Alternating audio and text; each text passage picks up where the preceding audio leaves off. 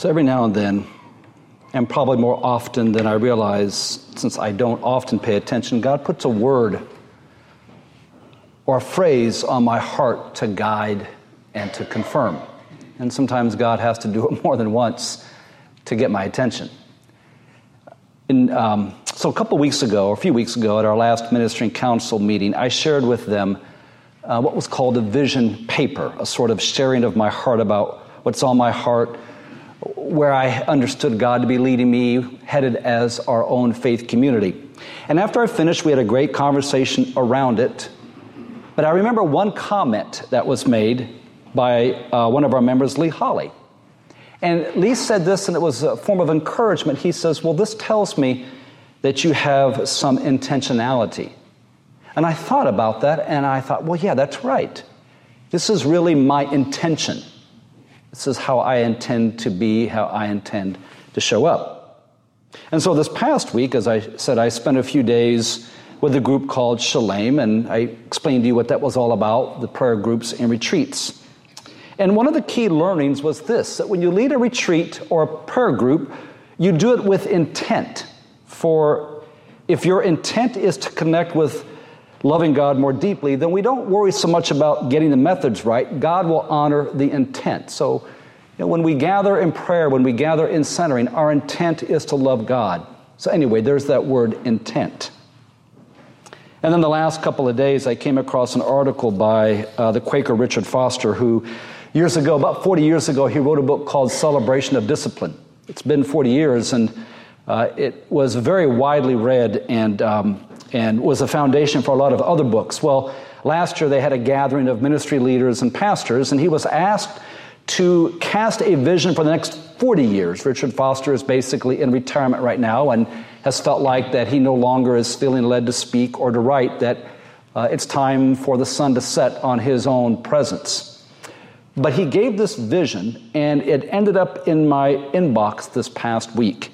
And of course, it was called Cast the Vision. So I kept seeing all these words floating around me vision, um, intentionality.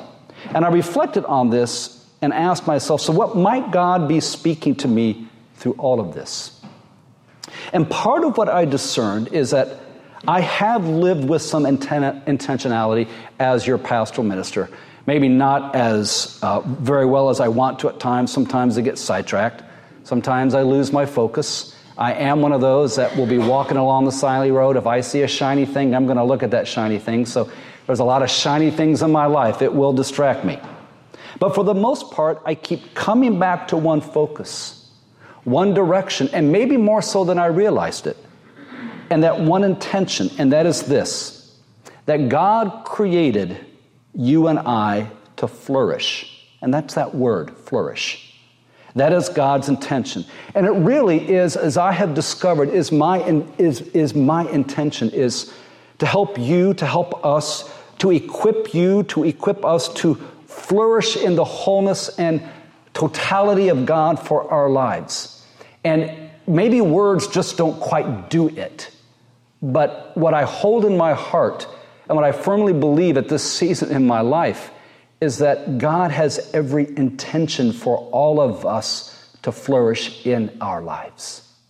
We were not designed, a word that I'll use a little bit later, to languish. We were designed to flourish and created to flourish. And this has been my word, it's been my intent. And, in, um, and it's a word that I believe is, is, it's a word that I believe fits in with what God intends. Now, I know it's a word that has been used sometimes in positive psychology, and so we get derailed with that and think it feels kind of um, simplistic, it feels kind of superficial, it feels kind of sort of uh, external gymnastics helping us think more positively. But I believe it's a word that names God's intent for all of creation. And I think this is what it means to be a new creation in Christ, as the Apostle Paul puts it to be a new creation is to live in this grace of a flourishing existence. In his book um, entitled Called, there's an author by the name of Mark Labberton, and he writes this The God made known in Scripture and incarnate in Jesus desires flourishing people in a flourishing world. This is God's intent and commitment. And God created humans to flourish by co laboring with Him in that endeavor. You and I are to be this tangible evidence of God's intent for and in pursuit of the world today. You and I together, the church. And this is our calling as followers of Jesus. We are meant to be this primary evidence of the flourishing love, grace, and truth in Christ through the Holy Spirit. And so, this flourishing life and this intent isn't about becoming more spiritual. And here's the thing that I find just powerful for me, and I don't know for others, but it's what I am sort of processing right now. It's not about us becoming more spiritual, it's about us becoming more human. In many ways, when we were created, when we came into this world, we were already living a spiritual journey. It all depends on what kind of spiritual journey you choose to live and who you choose to model and who you choose to follow. But part of living this, this spiritual journey is to help us become more human. It's allowing our humanity to be infused with the spirituality of Jesus in such a way that the way Jesus lived ends up being our way we live, but through our gifts, our talents, our personalities, and the places we inhabit, such as work, homes, families, friendships, marriages, our community, and the various callings we may live out in the very places that we are. If our intent is to live a flourishing life through the grace and goodness of God, then what we choose to do is actually secondary. God will use whatever we offer as we co labor with God to live a flourishing life. God will use whatever we offer. I sometimes fear that people still feel like that the only people that can live flourishing, meaningful, serving ministry lives are the people that went to seminary trained for it or the people that wear collars, or the people that have titles named clergy or pastoral ministers. And that is so far from the truth. There are people that live it sometimes so much better than I do. There are sometimes people who live it so much more faithful than I do. But be that as it may, God intends for all of us to live this flourishing existence where we bring this presence to the world, regardless of whether you are a pastor or not a pastor. I am just simply filling a function and a role and an office. But I am at, I am at the disposal, the same God that you are, to allow my life to be filled with God's gifts and presence and love. A few years ago, I was at a, a clergy renewal retreat, and I was listening to a Quaker from Davidson, North Carolina, and he was talking about where he had started a centering prayer group in the law firm in which he worked. He was, had since been retired. And so I listened with deep intrigue about this, this law firm, which sort of had people coming and going and hustle and bustle and cases and, and, and, and clients and just this sort of kind of stressful, distressful environment. And, and he said that, um, that it worked so well that, that they had people showing up at lunch and they had to move to a new room to have this centering prayer group of silence. And so after his talk, it was a Q&A, and my question was, and I don't know why I always ask these questions, but my questions after people's talks are always around the subject of, well, what difference did it make? I don't know why I always ask that, but that's my question. So I asked that question. I said, So tell me, Don, what tangible evidence and difference did it make in the culture of the company and the law firm and the people's lives? And he thought for a moment, and I thought, All right, here it comes. This is going to be the most profound answer I've ever heard. And I was serious about that. And he thought and he thought, and he looked at me. He says, You know what? I think it just made us more human and I was blown away. It just made us more human. And what I realized that this is the ultimate paradox that we need to set out on a spiritual journey in order to recover our humanity and become more human so that our world can become more humane. We are simply all spiritual travelers seeking to become more humane people, sometimes in a very inhumane world. And it is the ones that are authentic on their journey that flourish and help our world become a more humane place to exist and a place that flourishes. Sometimes when we talk about becoming more spiritual, I think sometimes we have that narrow bandwidth of what happens here. Maybe for a couple hours, maybe in a couple meetings, maybe at a couple events. And don't get me wrong, folks, those are so valuable and important. I love barbecue. I, well, if I could still eat chicken pies, I love chicken pies. And all that we do. But it is beyond the bounds of this. It is where you live and breathe and have your being, as Acts tells us. In God we live and move and have our being. And wherever you find yourself, that is the place where we are making the world more humane. And that is where God invites us to flourish. The scripture text I chose today, I'd chosen for a talk actually a few years ago. I was given one in Wichita, Kansas. I was attending the Friends United meeting, uh, triennial conference at Friends University, and there was a retreat called Stoking the Fire. Just before the conference, I was scheduled to give the final talk at that retreat.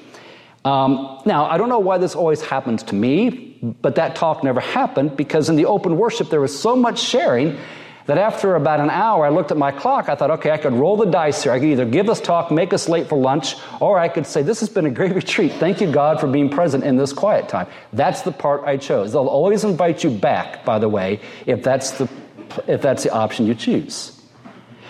But this passage has stayed with me ever since since that time because of its vision and its intent and how it speaks of God's vision and intent for humanity and creation. It talks of God's healing love, of God's nourishing and sustaining presence, of God's commitment to us. And in the middle of all of what was read is this description that God's people will become. They will become and they will flourish like a garden.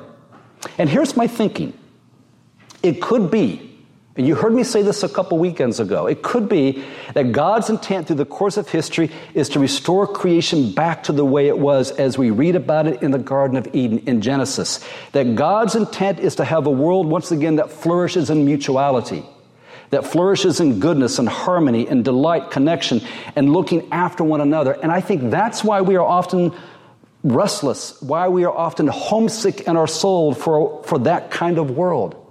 That's why we long for such things as beauty and healthy relationships and authenticity and mutuality and, and, an environment that is healthy. I don't know how many times, and I've done it too, and you've done it too, how many times I see pictures of a sunset. I'll see pictures of, of a sunrise, and someone will post and say, Wow, there is a God. I don't think they're being simplistic. I think what they're showing us is that beauty overwhelms us, and we literally want to be back in that kind of world. We literally are homesick for that kind of world. We want to share in that kind of world. And because deep in our soul is this place called Eden, it remembers what it once was and it longs to get back there. And maybe, here's another maybe, maybe that's why at the resurrection that Jesus, when the women at the tomb mistook Jesus for a gardener, maybe it wasn't really a mistake. Maybe what the gospel writer was wanting us to see that Jesus really is the divine gardener and that it is in the resurrection that the beginning of this new creation has begun, and we are part of this amazing intent to help our world once again flourish, to become like God intended it to be. And if you want to see what God intended the world to be, read the first two chapters of the Bible Genesis 1 and 2 a place of delight, a place of mutuality, a place of harmony with one another, with humanity, with, with, with creation all around us. I was tired, by the way, when I got back from this trip. I know you're thinking, how do you get tired from a retreat? Well, I was tired. And coming off a retreat where you've had experiences of learning and sometimes silence, I was a little bit irritable. And so it was Saturday evening that we went for a walk. It's Friday evening. We went for a walk. And Lynn and I decided to walk on the new section of the Greenway from Penny Road over to Deep River Road. Now, I don't know if we were supposed to. I think we were. I don't know if it's technically open yet. We walked it anyway. There were other people, so we're all to blame, whoever else was walking with us. But I want to tell you, they have done a marvelous job. And I began to reconnect with life and energy. I began to reconnect with whatever nature and creation was offering me. And somehow, someway, everything just began to lift. And you know, friends, I can't tell you how that works. All I can tell you is I think that's what I mean when I say we were designed to live in that way. This is the Garden of Eden recreated to live in connection and enjoy and celebration with all of that, that it nourishes us and we nourish it and we nourish each other's relationships. Genesis 1 and 2, it will explain everything. Now, is this invitation to flourish necessary? Am I going to suggest, yes, based on what I read in Scripture and hear in my heart? Yes, but also based on the challenges we face today. Because the opposite of flourishing is this it's languish. And to languish is the condition of someone who functions, they're breathing, they're upright, but they've lost a sense of hope and meaning. There's an absence of emotional vitality. There's weariness of soul. There's an inability to delight in life. If you want to put it very simply, there's this kind of inner deadness. And we are, and I'll make this as a bold statement, I, I can't sweep with a big brush for everything, but this is what I sense. We live in a languishing society right now.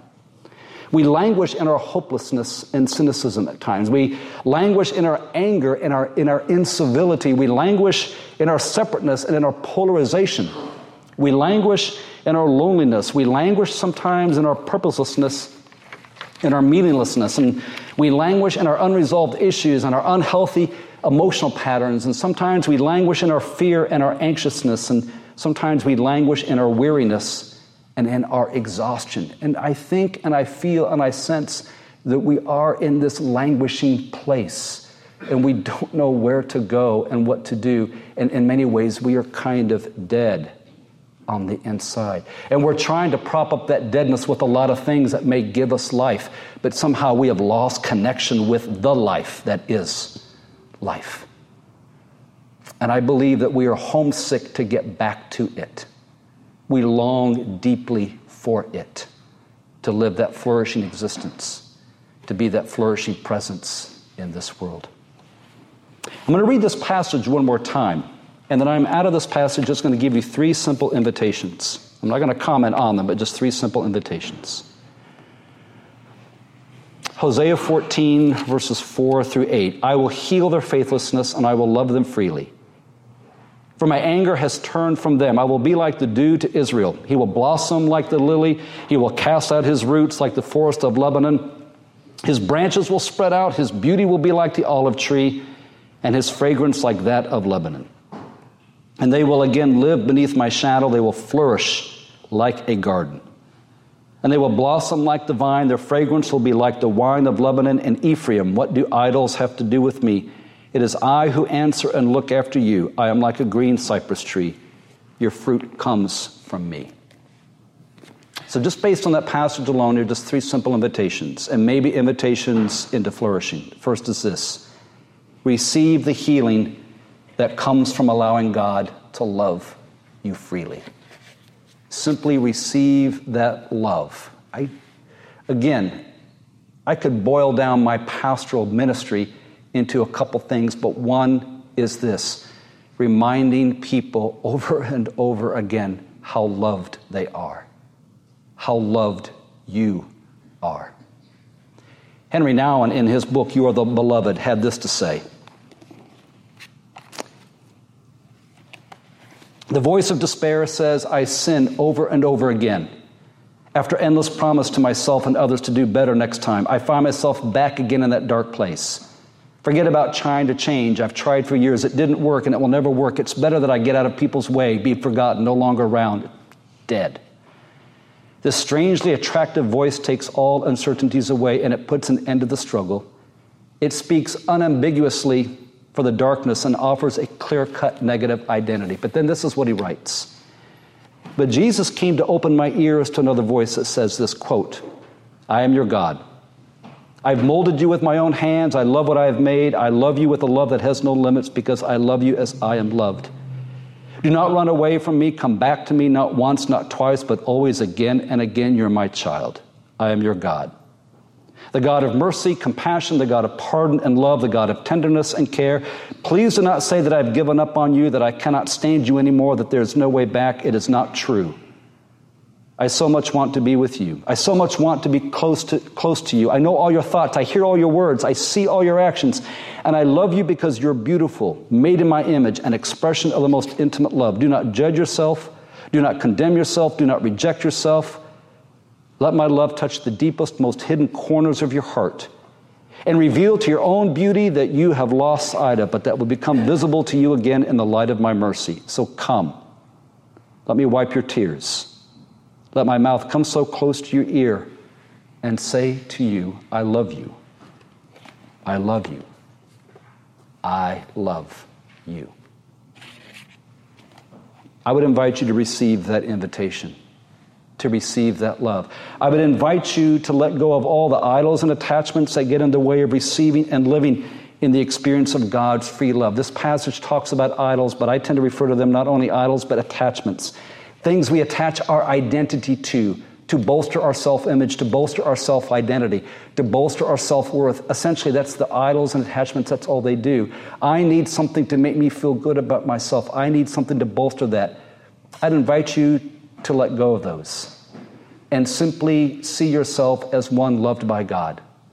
That your being is loved by God, that we don't have to become human doings, that we can live as human beings and allow God to simply love who we are. And then finally, I would just simply invite you to cultivate and give thanks for the fruits that God will gift your life with, because God wants us to live a fruitful life, to grow in such a way that we exhibit love, joy, peace, patience, kindness, forbearance, self control, resilience, perseverance gentleness, graciousness, generosity, creativity. These are God's gift to us. And I will say this that God's gift to you and I to live fruitfully will always be in connection of the places I believe in which we're languishing.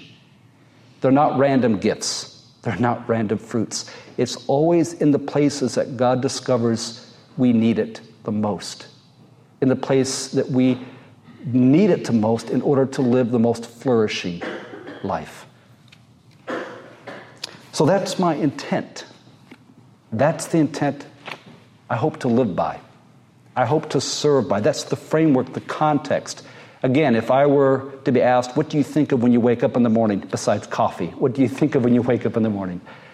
I think the second thing I think of is this How can I live as flourishing a life as possible? And how can I help those that I serve and know and do life with live a flourishing life? as well. It's God's intent, it's God's mission, God's purpose for all of us. And I hope with all my heart that you discover it, that you experience it, that you know what it looks like and feels like in your life while you're still alive.